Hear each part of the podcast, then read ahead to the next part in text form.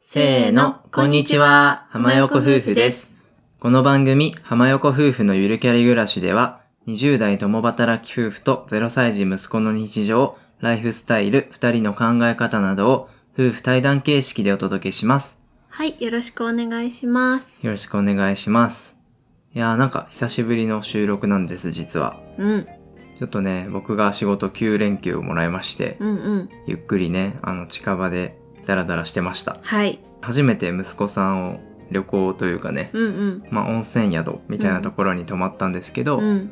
まあ、外にね露天風呂がついてて、うん、うん。もうすごいゆっくりできてリフレッシュできましたはい。初めて露天風呂付きの旅館に泊まったんですけど、でも、息子さんがいるとめっちゃ楽だなって思った。うんね。なんか今までは、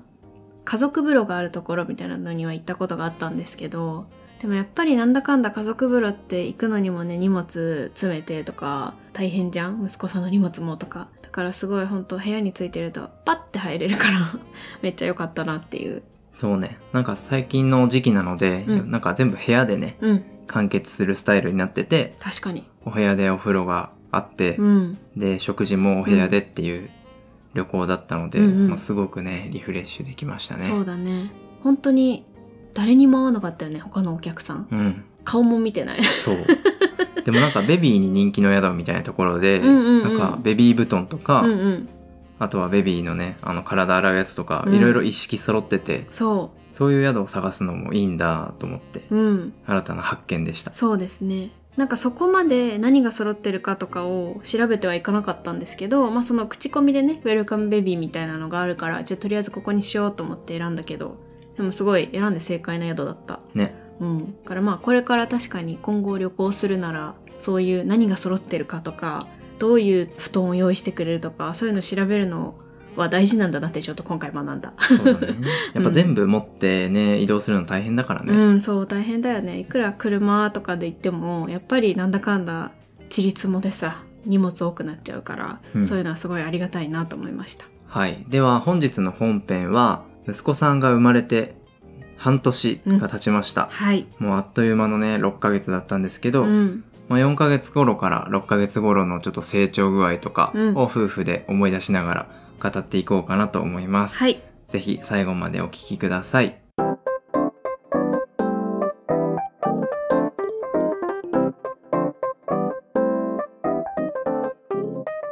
はいそれでは本編始めていきたいと思いますはい本日は生後4ヶ月から6ヶ月だいたい半ぐらいまでの成長記録をお話ししていこうかなと思いますうんまあ、これからもし子育てする方とか、まあ、昔子育てしたと人とかは懐かしいんで聞いていただければいいなと思いますはいそれではまあ最初に成長具合というか、うんうん まあ、どんな体ビッグボディになったのか ビンゴ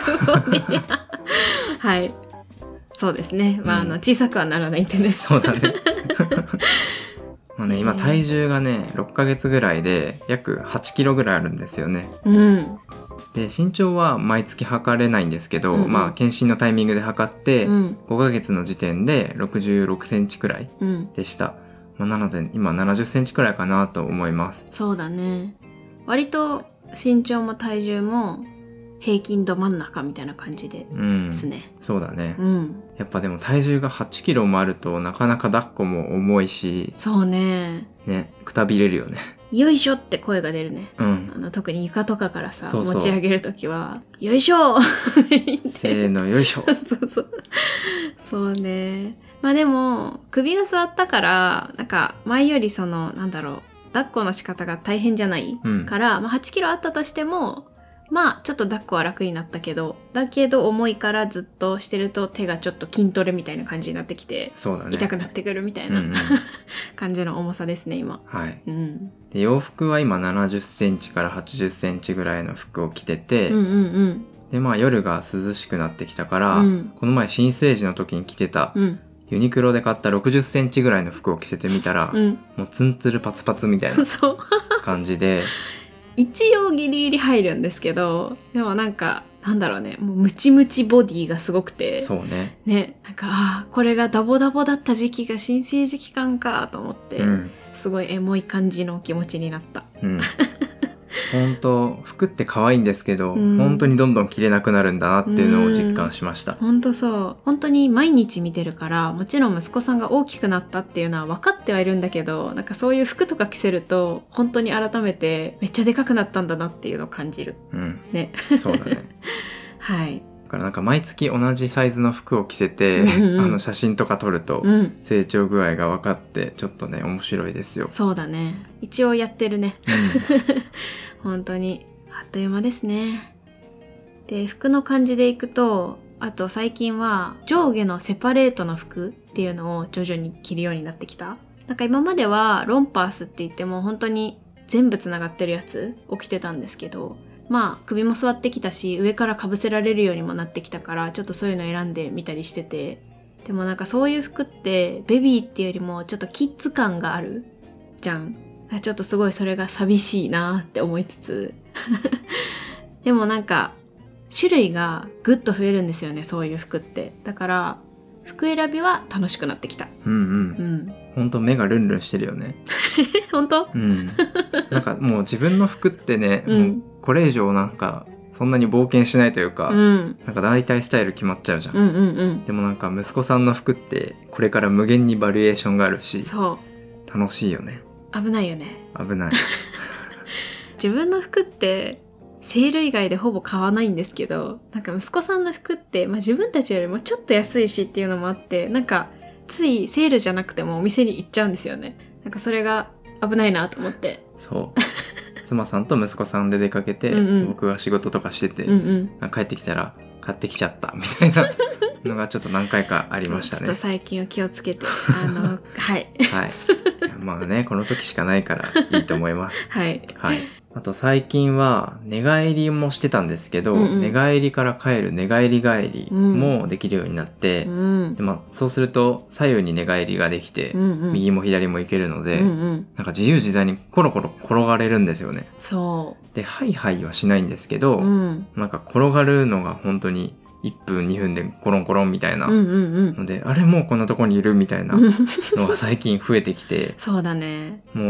5分とか目離すと、うんどこ行っちゃったんだろうみたいなうん状況になって、そろそろ大変だなっていう感じです。そうですねずりばいがちょっと始まるかなどうかなぐらいの感じなんですけど、 うん、でも本当昔はプレイマットの真ん中に置いといたらまあ別にそこからほぼ動かずに遊んでたんだけどもう最近はあれどこ行ったみたいなそうなってきてでもう全然プレイマットから落ちて全然違うとこにいるみたいなことも結構あってねなんであんなに動くんだろうねハイハイしないのにね、 なんかソファーの下に入ってたりと かさあとはなんか、僕の仕事のデスクがあるんですけど、うんうんそこをなんかベロベロ舐めてたりと かそうどうやってそこ行ったっていう感じなんですけどねあとカーテンとかねあカーテンよく食べてるよねそうカーテン上からぶら下がってヒラヒラしてるからさ最近窓開けてるっていうのもあってこう動いてるからだと思うんですけどカーテンがなんかそれが楽しいらしくて意図的にねそっちに向かってる気がする、うんねなんかあカーテンヒラヒラしてると思ってだからちゃんとコロコロが自分の意図でいけるようになったのかななんか前はたまたまコロンしちゃったみたいな感じでコロコロしてたんですけど最近はねおもちゃの方にもコロンっていくようになったりするから、うんなんかそういうのも自分でコントロールできるようになったんだなっていうのが成長だなと思ってます、ねうん、まあ、あと物をつかむとかうんうんもうすごいできるようになって、うんとにかく何でも取って口に持ってくそうだねでなんかもう顔とか、うん鼻とかこう覗き込むとバシッて掴んで きてもうすごいあの容赦なく握ってくるんですよそうだねめちゃめちゃ痛い意外と痛いよねあれ鼻の穴とかに 親指をぶっ込んでさ、うんうんうんグインみたいな、うんうんうんいてててってなるよねお父さんよくやられてるよねそう、あとね、よくメガネをね、奪ってくるよねう。ん、もうすぐ奪うんですよ。なんかスピードが速すぎて。で、メガネ取られて、そうで夫さんはメガベネロベロ曲がるっていう。そうもう何回か直しに行きましたそうだね。 いやー、可愛いけど。 あと、昔から、あーとかうーとか結構喋る子だったんですけど、最近は、それに加えて、まとか、んばみたいな、なんかちょっと違うバリエーションの声が出るようになったかなと思って、喋るの練習してんのかなみたいな。ね。なんかママって言うんじゃないかって思って耳澄ましてんだけど、まだ言わないわうん。まあ、普段さ家でさ、うんママもパパも呼んでないじゃん、そうなんだよねお互い割と名前で呼んでるんですけど、うんうんうんだからママとパパって言わない説が出てるんだけどどいやーじゃあ最初なんて言うんだろうね うね本名で呼び捨てで呼んでくる呼ばれる可能性はあるよねそれはすごいそれはすごい確かに最近の息子さんの好きな遊びなんですけど顔にねふーって息を吹きかけるともうめちゃめちゃ笑うんですよねキャッキャッキャッみたいな、もう声に出して笑うみたいな可愛い感じですごい可愛くてあとお腹あたりをなんかなでなでというかこちょこちょというかなんかそういうことしてもすっごい似たーって笑うかうら、ん、もうずーっとやってるそれうんうんうんうん、本当になんか笑顔がわかるというかこっちがニコってると笑ったりもするし、うんうんうん表情がすごい豊かになってきましたそうだねなんかさ結構遠くから笑ってもニコってするよねねなんかめっちゃ視力いいなって思うねなんかこの月齢の時ってそんなに視力良くないみたいな聞いてたから見えてないのかなって思ってたんだけどでも全然23メートル離れててニコってしても似たーって笑ってくるから見えてんのかなーとか思ったりして、うんうん、なんかそういうのもすごい可愛いなって感じうんあと遊びで行くと夫さんの高い高いめっちゃ好きじゃないそうねやっぱ首が座るようになって結構乱暴 にさ乱暴言い 方抱っこしたりうんうんちょっと高い高いしたりとうんか、うんうんまあ背中に乗せたりとかうさ、んうんうんそういうのをやってもうんすごい楽しそうに笑うので、うん面白くやってますそうねだねちょっと私は8キロの息子さんをねあんなに高い高いとかできないからそういうアクロバティックな遊びはやっぱ夫さんの方がうん嬉しそそうねう、うん、私は多分危なっかしくて息子さんも「ええ落ちない俺」みたいな感じなんだと思うそうでこの前肩車をしてみたんですけど、うんまあまだ多分よく分かってないんですけど、うんもうひたすら髪の毛を掴 んで髪の毛をバクバク食べててそうそう目の前になんか黒いもしゃもしゃがあるみたいな感じでね全然景色見るとかじゃなくて、髪の毛しか見てないみたいそうなで掴むと離さないからさ容赦ないよねそう痛そうだったねあれ、うん、あとはね最近息子さんがハマってる自分でやってる遊びがなんかいろんなものに口をつけてブーってやるの唇を震わすみたいな感じうん、でねなんか夫さんがよく抱っこしてると手に口つけてブーってやったりとかでなんかお腹の上に乗せて寝っ転がったりしててもほっぺとかにね口つけてブーってやったりとかねねやってるよねあれかわは何なんだろうねねうん楽しいんだろうね楽しいんだろうねですごいもうよだれべちょべちょになってるね、うんまあそうやって牛したりさ、うんうんなんかチューみたいなのしてくれるのも今だけだからさ、確かに今を楽しもうと思います、うん、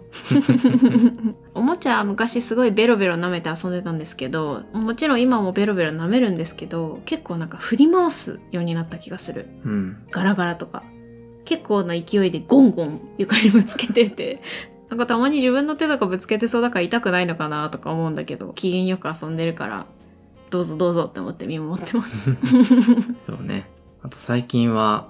なんか自分の足があることに気づいたらしいんですようん、今までって全然気づいてなかったけど、うんうん最近ちょっとお座りとか支えながらすると、うん、足を掴んだりとかうん、あとお風呂でもさうんうん足を掴んで、うん、なんだこれみたいなうので、ん、ベタベタ触ってて可愛いですねそうだねハンドリガードならぬフットリガードなのかな、ん息子さんは足は舐めないんですけどなんか結構足を舐める赤ちゃんもいるらしくてえー、そのうちするのかなとか思いながら見てますめねっちゃ体柔らかいよねえ赤ちゃんってすごいよね本当羨ましいよ、羨ましいうん確かにあれずっと続けてたらさ確かになんか柔らかいままなのかなどうなんだろうねね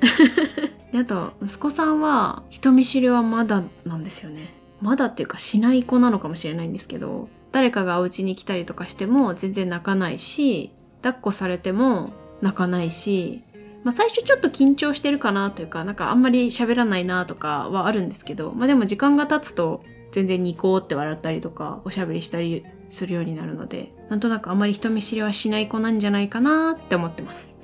うんうん、まあなんか世の中の赤ちゃんって人見知りとかあるのかなって同じ月齢でも全然すぐ泣いちゃう子とかそうそうそう。抱っこなんて絶対ママ以外無理みたいな子もいるので、うんまあ、意外とそういう性格もあるんだなと思いました、うん、不思議だよね、うん生まれた時から決まってんのかなとかなんか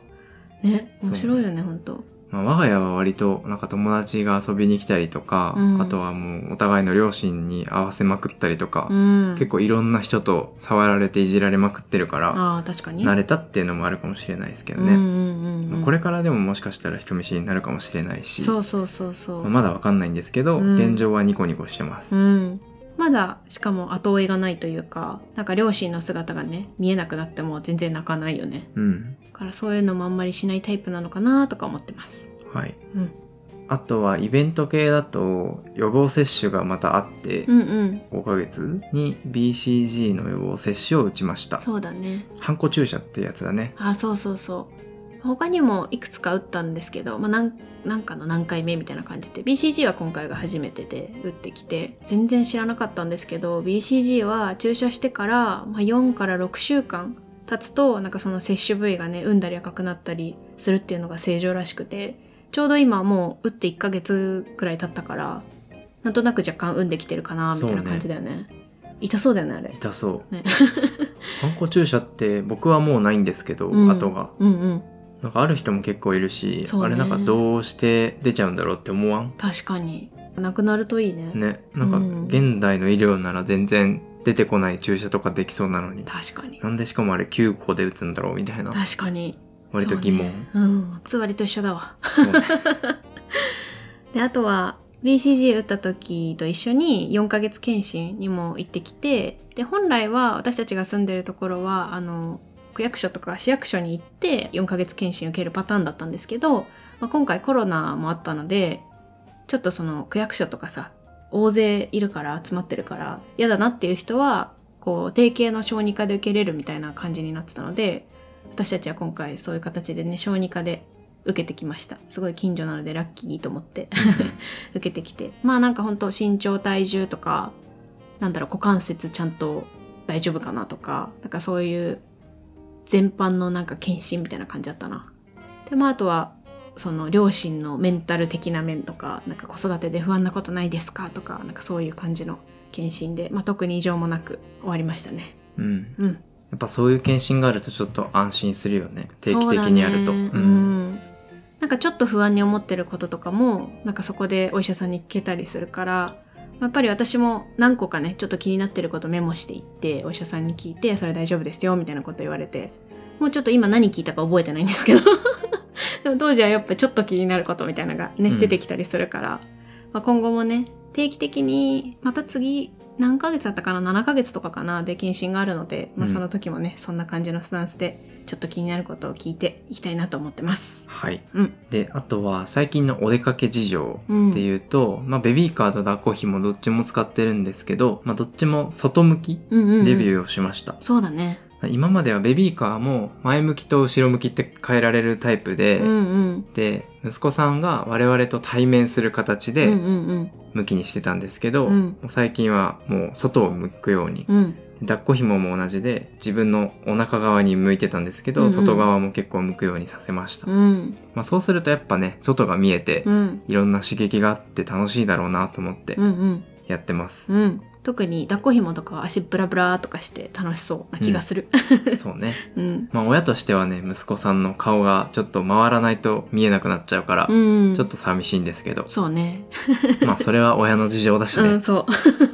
息子さんがいろいろ見て楽しい方がいいかなと思ってうん。うん外側にしました、うんうんうんで結構ベビーカーとかもリクライニングを立ててもうお座りぐらいの感じで今はしてますねうん、であとお出かけで言うとちょっとオープニングでも話したんですけど、まあ、近場旅行に行ってきてね結構それも初めてだったけど本当にいい思い出になったからよかったなと思ってますうんうん割と4ヶ月から6ヶ月ぐらいって旅行行けるなと思って、うやんっぱり新生児は無理だうんうし、ん23ヶ月もやっぱ首座ってないと確かに結構気使うことが多いので、うん首座ったぐらいから、まあ、まだ歩かない、うんうんうん動き回らないうんうん6ヶ月ぐらいは意外とチャンスだなと思って、そうだねうん、あとね離乳食が多分まだ1回ぐらいの時だと楽だと思うそうだね2回とかになっちゃうとやっぱりなんだかんだ時間気にしなきゃいけないとか、まあ、1回だったらなんだろう例えばその日スキップしちゃっても別に問題ないというかその時ってまだ基本ミルクとかなんだそっちが中心だから離乳食メインじゃないのでそういうのも楽だなって思って今回この時期行ってよかったなと思いましたうん。うんこれから旅行行かれる方で迷ってればね、意外と行けるよっていうのはお伝えしたいです。はいあとおむつトイレ関連はおむつがついに M サイズのパンツタイプになりましたそれはすごい のか。いやなんかテープタイプから変わったよっていううん。テープってやっぱりこう転がるとねテープするの大変だからパンツタイプすごい楽だなと思って転がり始めたらやっぱりパンツタイプだなって思いましたねうん。うんうんうんであとお風呂は夫さんがね育休明けてから出社の日は私が一人で入れてるんですけど最初はすごいどうやってやったらいいか分かんなくて迷走してたんですけど、まあ、友達のお母さんに聞いたりとか、まあ、ちょっと試行錯誤を重ねて最近はバンボっていう一人座りができるような椅子があるんですけどそこに息子さんをおむつだけにさせて座らせてそれをそのお風呂のすぐ外にもうお息子さん座らせて置いといてで私がもう速攻体洗って で息子さん回収して一緒に洗ってお風呂入るみたいな感じでやってますうん。今んとこうまくいってるんですけど、まあ、ただなんか友達の息子さんがねバンボを一人で抜け出したらしいのおお。 8ヶ月9ヶ月ぐらいかなだからあそういう月齢になるとそれもできなくなるのかと思ってやばい ね。そうまあまだ先だとは思うんですけど、まあ、今のところはそれでうまくいってますっていう感じです、うん。うんで、まあ、授乳とかね。で、最近離乳食も始まって、うんうんどっちもあげてますと。うんで、まあ、日中は基本、あの、妻さんの母乳うんがメインで、うん回数はだいぶ減ったよね。減ったよもう6回ぐらいですかね56回かなって感じでうす、ん。しかも1回の授乳も割と短くなった短いよね。ねもう両方で10分とか長くても本当15分とかで、いや楽になりました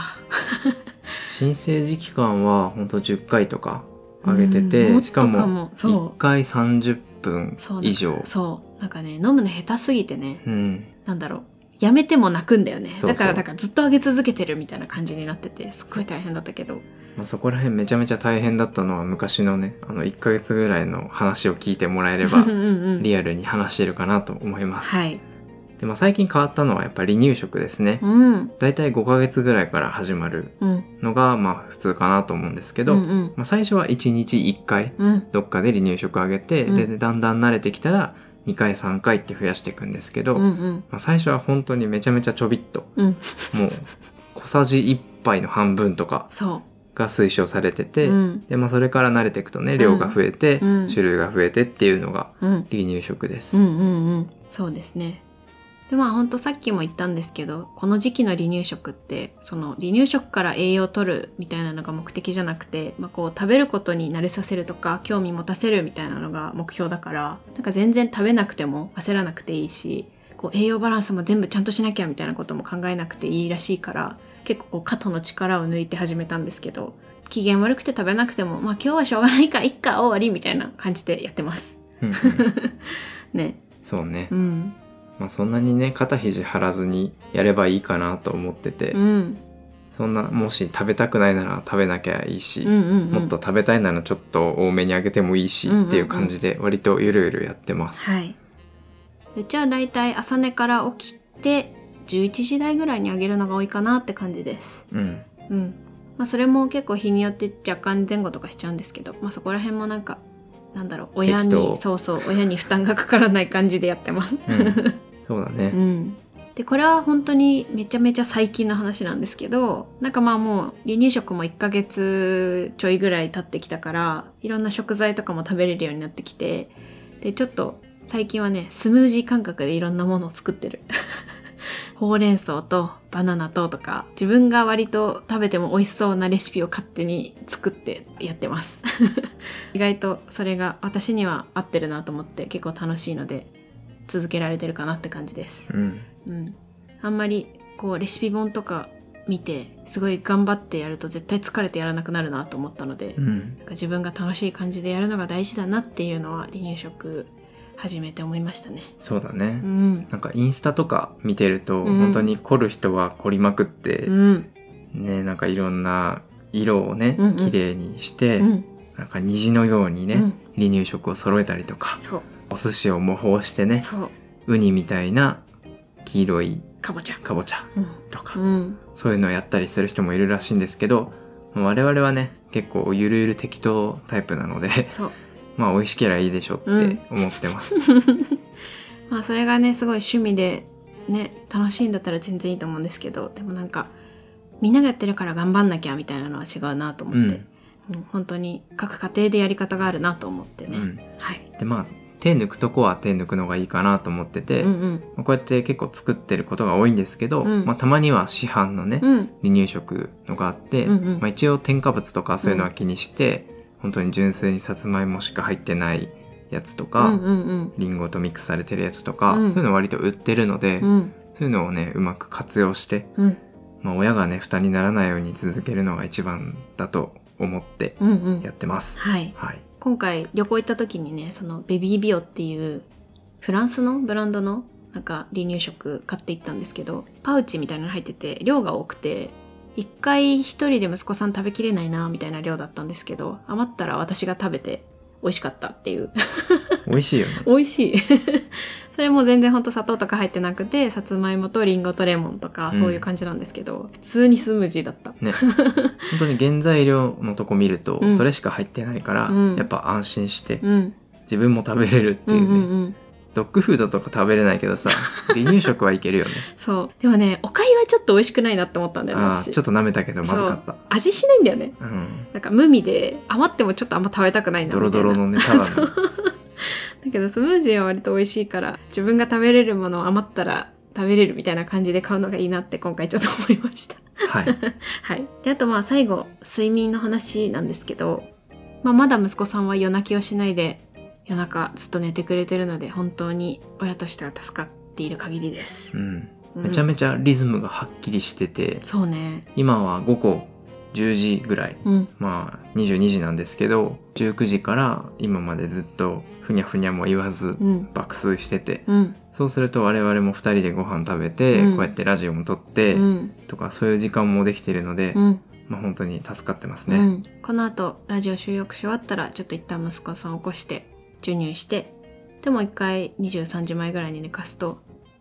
7時ぐらいまで寝てくれるね、そうだねう。ん、もしかしたら6時とか起きてるかもしれないんだけどなんか別に特に泣きもせずベッドの上でふにゃふにゃしながらなんかもう一回寝たりとかを繰り返してだいたい7時ぐらいに起こすっていうのがルーティンですね。なんか旅行中だとさ、うんこのルーティンが割と崩れちゃったんですけど、うんうんそれでもなんか意外と場所でなんか場所見知りうんここどこみたいなのもないし、うん、眠いから寝るわみたいな感 じで寝てたんでそうやねるなこいつと思って、確かにうん、伸びたなと思って感謝してましたう。ん全然場所見知りほんとしなかったねね、いや本当に場所見知りする子はするらしいんあででも車だけは嫌いですねあそう車はねベビーシートがね狭くて多分圧迫されるからななんかうんな気がするめちゃめちゃなく眠くない時に入れられるともうなんかおもちゃあっても嫌だみたいな、うん眠いとなんか寝るんですけどねなんかそれだけはちょっとお出かけですれば大変でしたねそうですね うんはいそんな感じですかねはいはい私たちがあの息子への愛情をただ語る回だったんですけど、まあ、何かね参考に一つでもなれば嬉しいです需要あったかな 大丈夫かなまあ需要はないかもねそうだね、うんまあ、ちょっと私たちの勝手な記録だなとそう思だっねて聞いていただけるとうん、まあ、もしさ、うんあの4ヶ月ぐらいの子育ててて、うんうあんちょっと他の子どんな感じなんだろうって思った時にさ、うんうん聞いてもらえればいいかなと一人にでも届けばいいかなとはい思っておりますはいはい、それでは締めたいと思います。浜横夫婦のゆるキャリ暮らし、今回の放送は以上です。各種ポッドキャストなどで配信しています。ぜひ登録、フォローよろしくお願いします。また、お便りはプロフィール欄のリンクから送っていただけます。お気軽に感想、コメント、メッセージお待ちしております。では、最後まで聞いていただいてありがとうございました。また次回の放送でお会いしましょう。ありがとうございました。意外とライブ配信してって声あったね。びっくり近々、近々やりますサムデイ